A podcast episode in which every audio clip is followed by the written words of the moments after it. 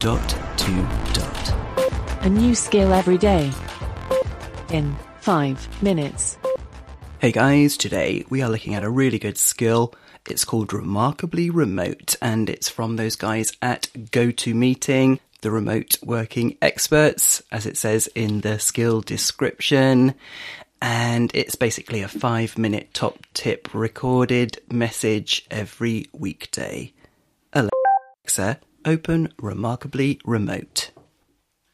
We won't listen to it all. Welcome to Remarkably Remote from the experts at GoToMeeting. Each weekday, in just five minutes or less, we give you insider tips and tricks on how to make working from home work for you. Getting back to normal as quarantine restrictions ease is going to be a slow process. It's going to take a lot of patience, planning, and thinking outside of what we consider the usual way of doing business. Your company is most likely already starting to talk about what the transition back to the office will look like, or notably, what it won't look like, which is the way you left it earlier this year. For anyone who usually works out of an office but has been working from home since the pandemic began, a lot has changed since you left your desk. You might have even felt it in the air, literally. With fewer people driving, there's less pollution.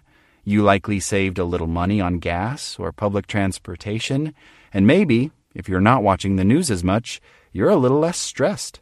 Your employer is determining how to reopen its offices and when that can take place. We've entered a new chapter of working remotely because many organizations and employees have proven they can do it. A lot of businesses have learned through this pandemic that much of the workforce can stay productive while they're working from home.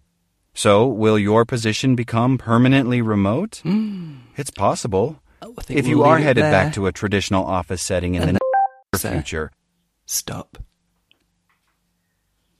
So, I think it's going to be full of really useful tips and information. Cool. There you go, guys. Speak again tomorrow.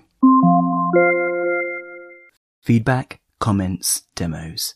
The dot to dot podcast at gmail.com. briefcast.fm